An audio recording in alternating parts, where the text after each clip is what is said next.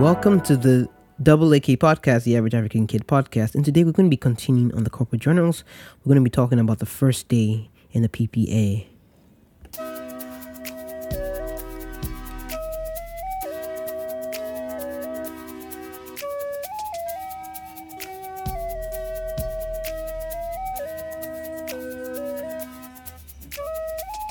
So, this episode is sponsored by the good people of the Average African Kid community, podcast community, and we are on Patreon. That's right, folks. So, if you want to support this podcast, go over to Patreon and become a Patreon. Also, this is also brought to you by Legacy Truths.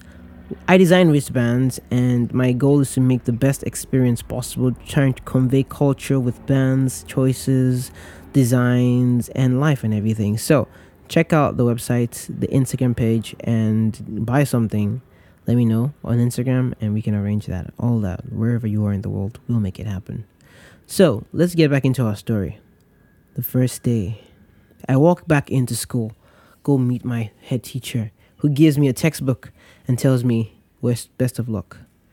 I ask her for the timetable. I need to know where I'm teaching. We walk over to our office and realize that I'm teaching right now, the first class of the day the very first class. No time to prepare, no time to look into the textbook. I rush into class, only to meet a barrage of 100 students who look like they're ready to eat me alive, knowing I'm a new teacher wearing a papa's hat, or a French hat as they like to call it.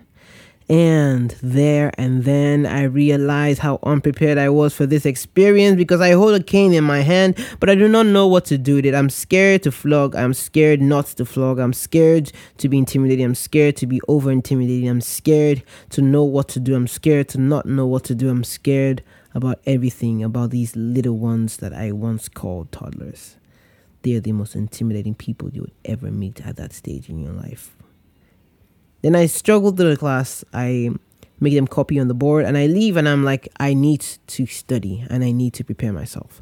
Next time I enter the classroom, I am more assertive, but I am still holding my cane. I have decided that the first few days is not enough to say that the cane is no place in the classroom.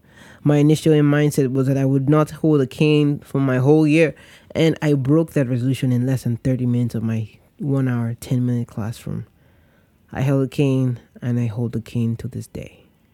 Now, corporal punishments and they're all, but trust me, you have never met these students. You have never met them. And I do not stand here saying these students are unruly and uncultured. I am saying that there are too many to be controlled with only the voice, with only the voice and unamplified voice.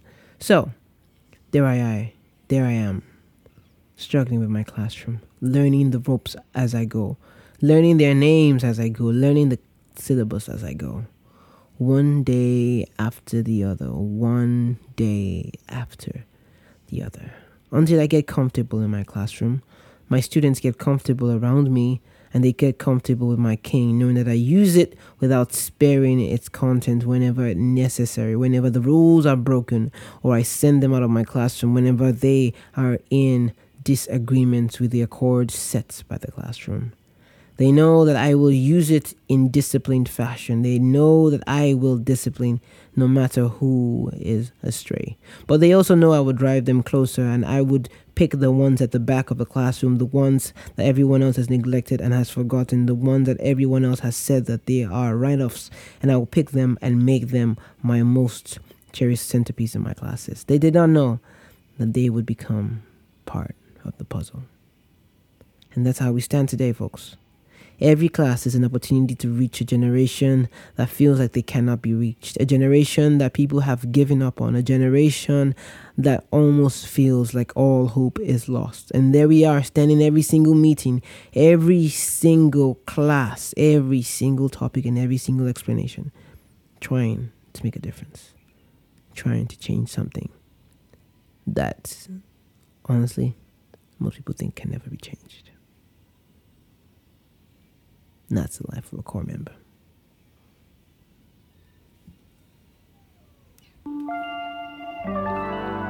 Thank you for listening to this episode. It's more of a darker tone, but it gets it gets more exciting, I promise, over time. And I hope you have a wonderful day. And shout out to you guys. Esta mañana. What did I just say? I hope I did speak Spanish. Okay. Take care. Bye bye.